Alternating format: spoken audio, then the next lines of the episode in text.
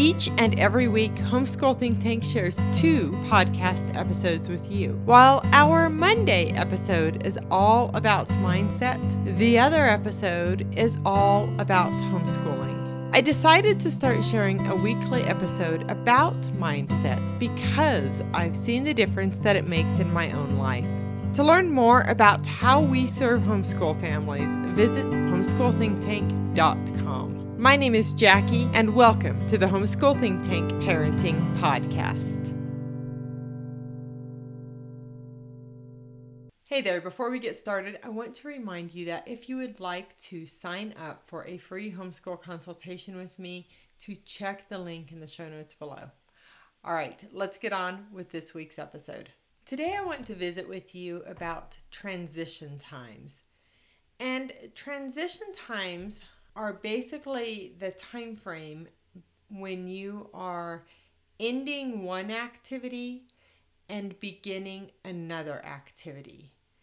And as a homeschooling parent, it's really important that you recognize the impact that transition times have on your day. So when you are sleeping and then you wake up, that's a transition time. When your children are eating a meal and then they might transition to doing their schoolwork, that is a transition time. Or from schoolwork to play. Or from play back to doing schoolwork. Those are all transition times. So we have transition times that we plan for each day, or that they happen even if we're not really thinking about the plan of the transition time. And then there are also transition times that aren't necessarily part of your everyday routine. So I want to give you an example of a transition time that is not very pleasant for most parents. I think we have all taken our children to your favorite fast food restaurant's playground.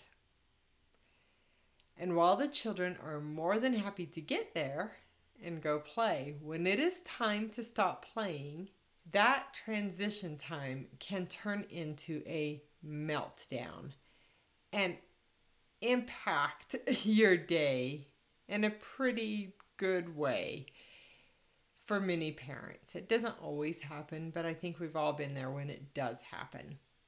So, if you haven't given thought about that situation that's likely to arise with young children before you get to the fast food restaurant, before the kids are playing and then they're done playing, it might be like, all right, kids, let's go. And then the meltdowns might begin. Now, if this is a situation that is common for you and your kids, then you can actually plan for that transition time and try to smooth it out ahead of time.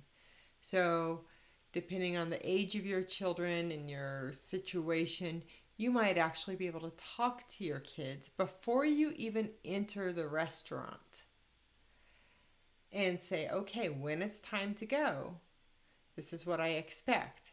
And here's what's going to happen if you don't cooperate.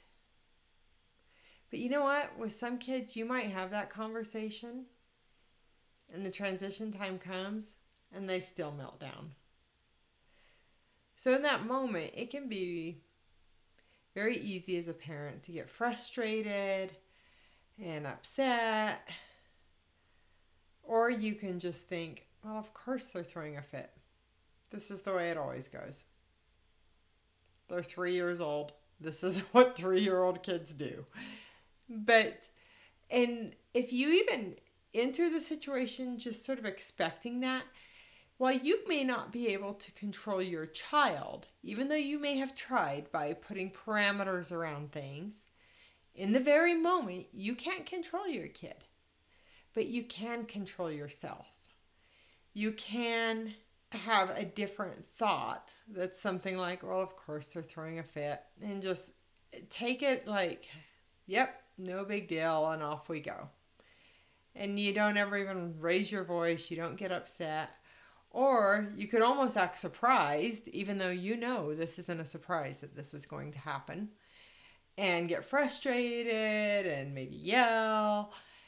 And it really doesn't change the situation at all. You've just come unglued as the parent.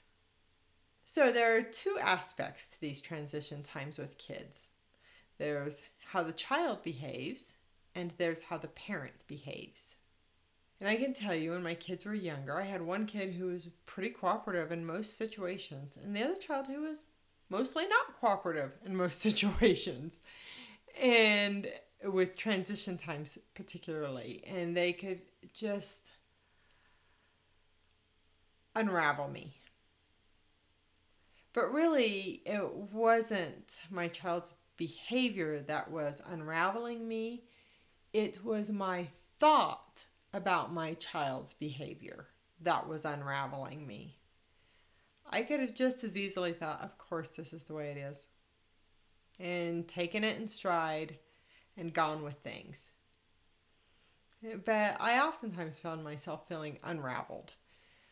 Now, with transition times, there's another aspect for you to consider. It's that in the moment when those transitions are not going smoothly, we don't always handle things the best.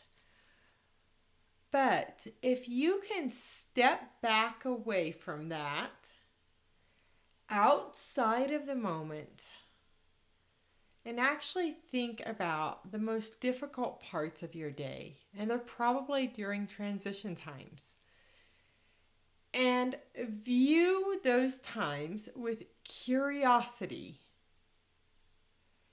rather than judgment of yourself or your child or your family, but just be curious and think, why is this transition time so difficult?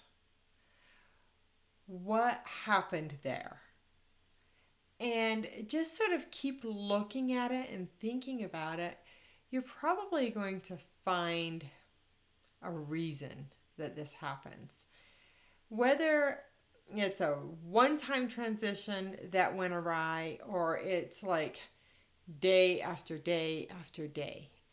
Like, um, when my youngest was little, bath times were just, oh my gosh, it was excruciating. Like, you know, trying to wash her hair and not get shampoo in her eyes. But also, I now realize she had sensitivity to touch. And I really believe that the physical uh, contact of, like, water coming out of a shower head was probably almost painful for her. And while I might not have figured that out in the moment, what I could have done in those times has been like, okay, every day bath time is frustrating. Every day this happens. I could have just expected it. Honestly, sometimes just expecting it and thinking, yep, this is the way it is. Of course, this is the way it's going to go. It's really better than fighting it, than resisting the behavior that is happening from a child who you, you can't control their behavior.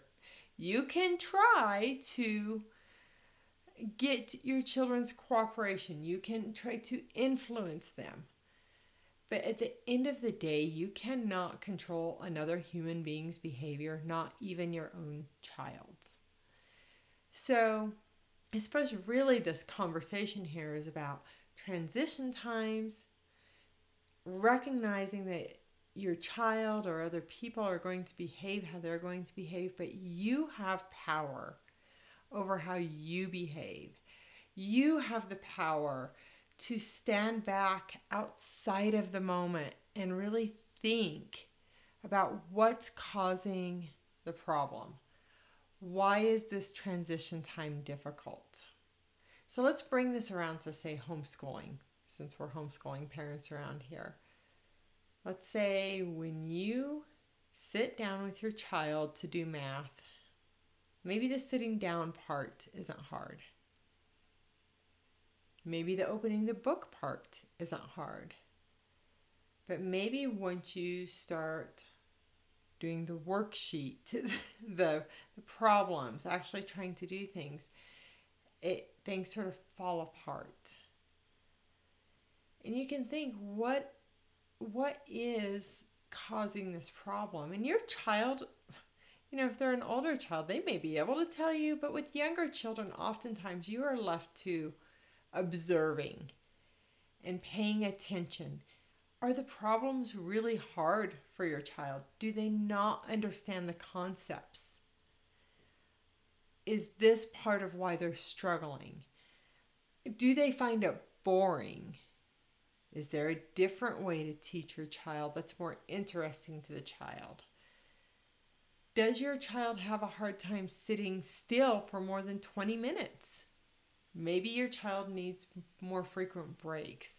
Or maybe you're doing math right before lunch when your child's hungry. So they just aren't in the space to really focus on something like math because they're getting hungry. But what I'm saying here is to really approach things from curiosity, to look at those transition times from one activity to the next. You don't necessarily need to examine them where things are going smoothly, but it's where the things aren't going smoothly, where the transitions are not smooth, and it's causing chaos in your day, and you're feeling frustrated. These are the time frames we need to step back away from and examine them. And I want to give you one last hint around transition times today. In the moment, this is something you can do. You can just accept that your child is struggling rather than feeling frustrated. Just accepting it is actually makes things easier. You can take a deep breath.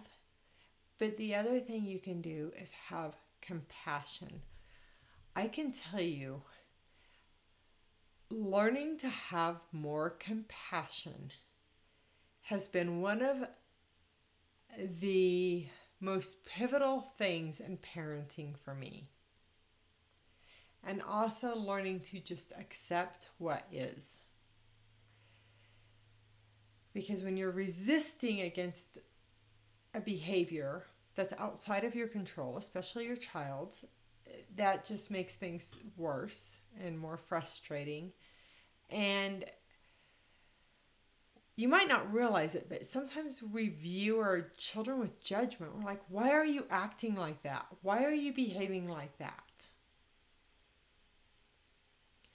And that judgment is not helpful. Instead of, why are you with that inflection, that judgment?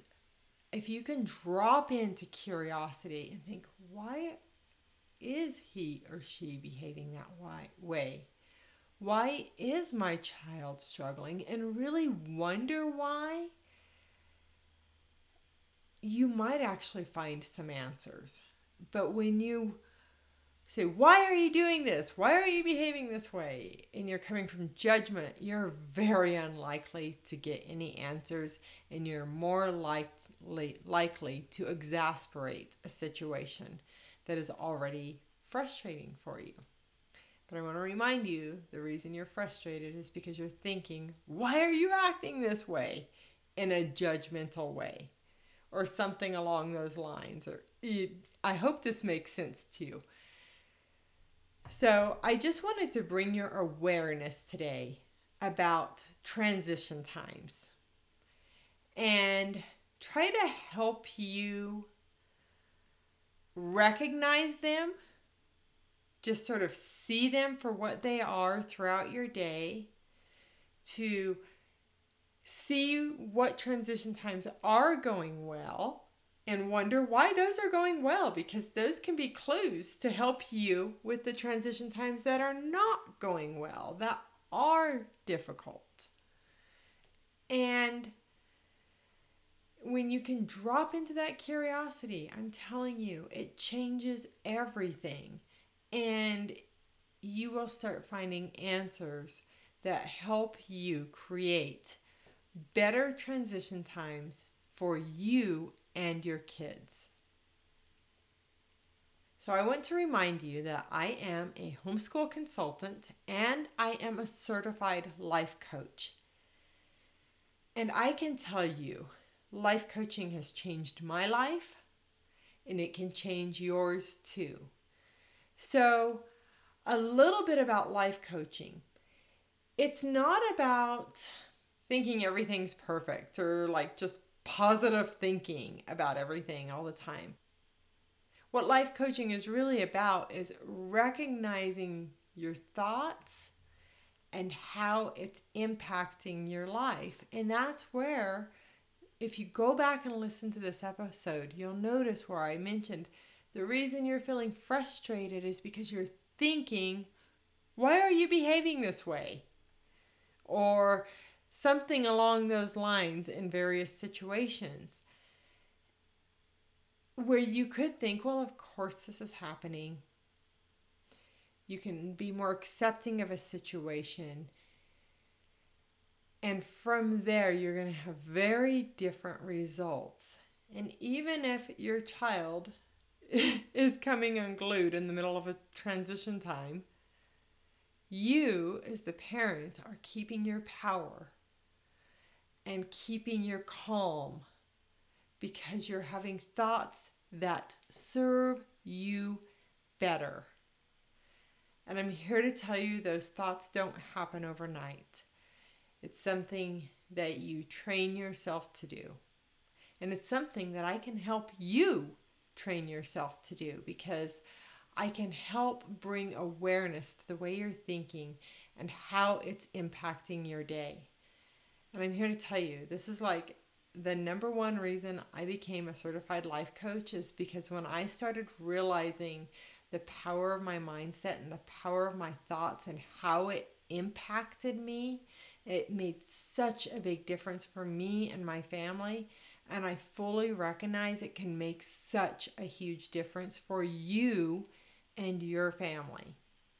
So when you sign up for a consultation with me, you can bring any questions you have around homeschooling, and I can help you there, because as a homeschool consultant, I can answer a lot of your questions about homeschooling. But as a certified life coach, I am well equipped to help you with the day in and the day out of homeschooling. And one of those day in and day out things is transitions. So whether it's transitions or something else you need help with, sign up for a free consultation with me and let's visit and see if I can help you. All right, my name is Jackie and I am your host of the Homeschool Think Tank Parenting Podcast. Live and learn your way. Bye-bye.